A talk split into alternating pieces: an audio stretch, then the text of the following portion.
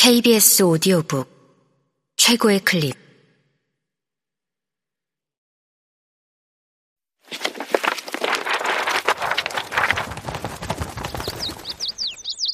KBS 오디오북. 끝내주는 인생. 이슬아 지음 성우 김자연 읽음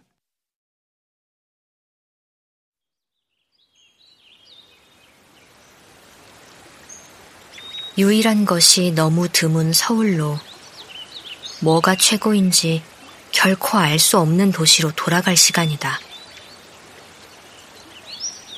안녕을 바라는 사람들을 향해 간다. 더 이상 젊지 않은 모부에게, 헤어질 연인에게, 새롭게 사랑하게 될 연인에게. 우리 앞엔 아름답고 험준한 세월의 강이 펼쳐져 있다. 그 강을 오래오래 안녕히 건너가기를 바라는 봄이었다.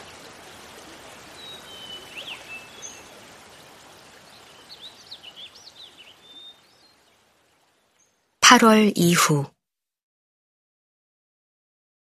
여름 내내 같이 여행했던 친구와 헤어지고 집에 돌아오자 가을이 되었다.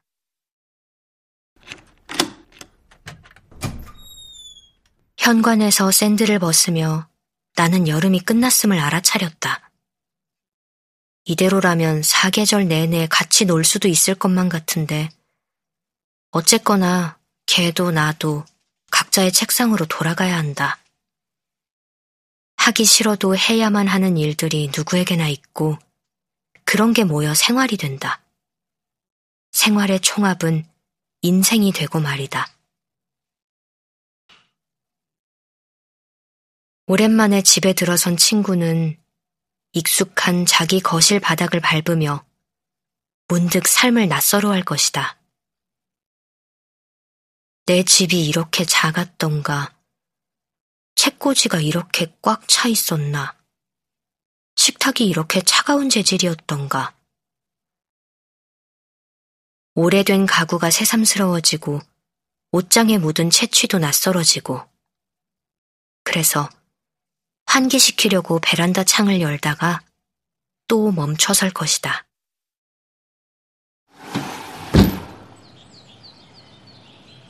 우리 동네가 원래 이렇게 쌀쌀했던가. 습기 없는 바람이 친구의 몸을 감싸고 그런 식으로 계절이 바뀐다. 친구는 짐을 풀고 설거지를 시작할 것이다. 처음엔 세제를 묻히지 않고 물로만 그릇을 헹궈낸다. 초벌 설거지는 친구의 오랜 습관이다. 웬만해선 서두르지 않고 그렇게 한다. 빨갛거나 누렇거나 까맣거나 기름진 양념들을 먼저 흘려보낸 뒤 비교적 깨끗해진 그릇에 비눗방울을 묻힌다. 꼼꼼하게 뽀득뽀득 수세미지라는 그의 손에 찬물이 닿는다. 물 묻힌 손을 이리저리 움직이며 친구는 떠나온 계절을 생각한다. 그는 그가 지난 여름에 한 일을 알고 있다. 나도 그가 지난 여름에 한 일을 알고 있다. 같이 했기 때문이다.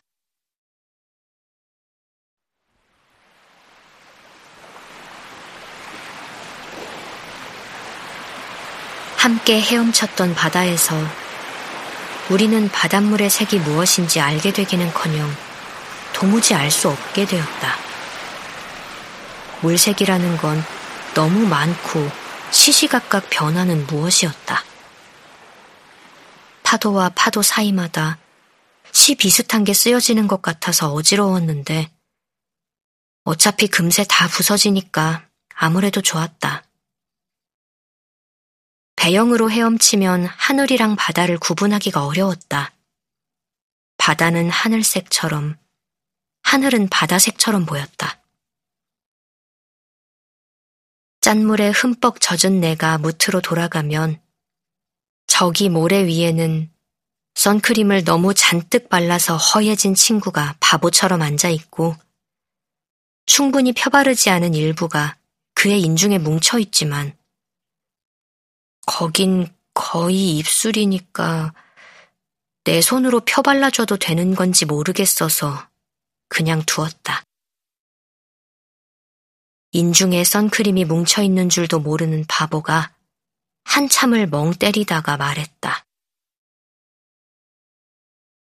바다는 생각보다 되게 느리네. 그 말을 들은 내가 민첩하게 대답했다. 바다가 뭐가 느리냐? 느린 건 너잖아. 친구는 웃고 나는 땡볕에 등을 그을리려고 몸을 뒤집었다. 턱을 괴고 엎드렸더니 친구 얼굴 대신 모래만 보이고 들려오는 건 파도 소리뿐이었다. 그러자 아무렇지도 않게 비밀을 말하게 되었다. 사실 나 이래서 엉망이야. 저래서 엉망이야. 친구는 앉은 채로 다 듣더니 말했다. 나도 마찬가지야.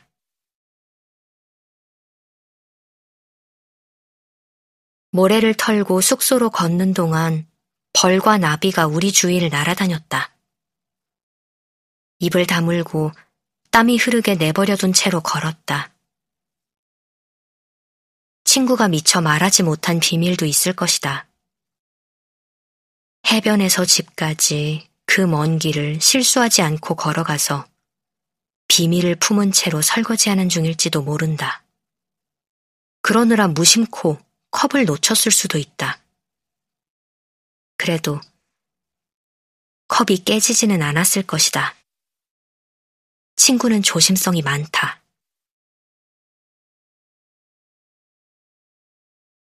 설거지를 마친 그가 손에 묻은 물기를 수건으로 닦는다. 밥벌이를 위한 일을 시작하기 전에 괜히 나를 불러볼 확률이 높다.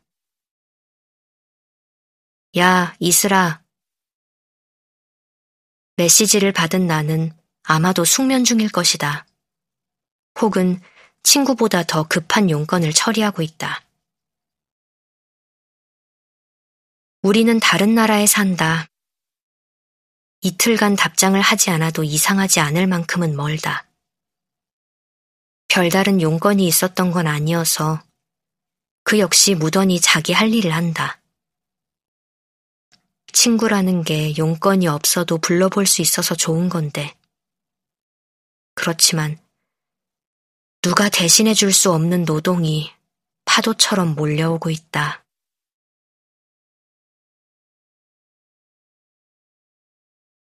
나는 멀리 있는 친구를 생각했다가 망각하며 가을 옷을 꺼내고 다음 계절을 맞이한다. 긴 팔을 입은 채로 이메일에 답장을 하고 책을 읽고 원고를 마감한다. 아주 좋은 글을 쓸 수도 있지만 두고두고 부끄러운 글을 쓸 수도 있다. 강연 무대에 서서 아름다운 문장을 소리내 읽을 수도 있지만 나도 모르게 허튼 소리를 해서 귀갓길에 후회할지도 모른다. 찬바람 불면 왠지 속이 깊어져야 할 것 같은데 더 점잖아지고 어른스러워져야 할 것만 같은데 아마도 잘 되지 않을 것이다.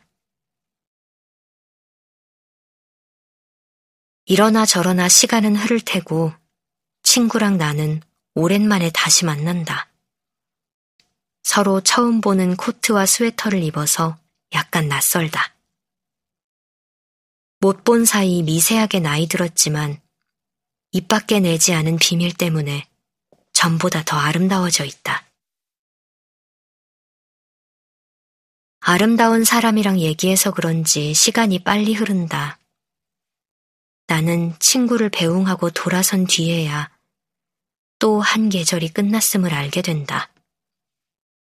친구는 다시 자기 집이 새삼스러워지고 멍하니 설거지를 하고 그러다 더운 바람 불고 찬 바람 불고 비 내리고 눈 내리고 1년이 흐르고 7년이 흐르고 20년이 흐른다.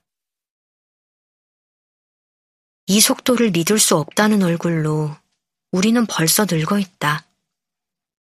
젊은이들이 혹시 묻는다면 말할 것이다.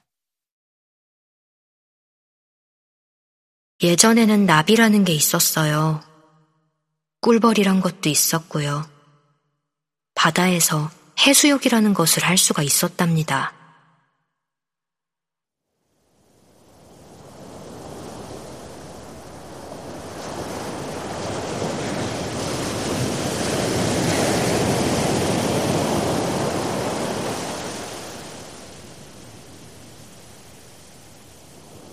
가을은 가을 같았고, 겨울은 겨울 같았고, 봄은 봄 같았고, 여름은, 여름은 너무 여름 같았습니다. 그 말을 하며 우리 중 한 명이 눈물을 글썽일지도 모른다. 봄, 가을이 거의 사라진 세상에서 친구가 나에게 말할 것이다. 그때 너 되게 젊었는데. 그럼 나는 친구에게 이렇게 말한다. 젊은 게 아니고 어렸던 거야. 친구는 고개를 끄덕인다. 맞아. 사실 우린 아직도 어려. 그럼 내가 맞장구 친다.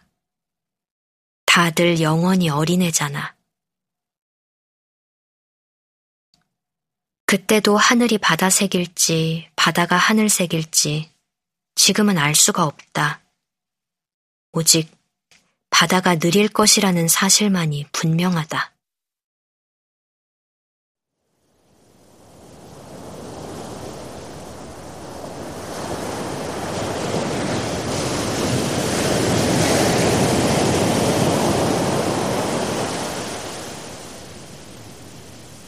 친구가 옳았다.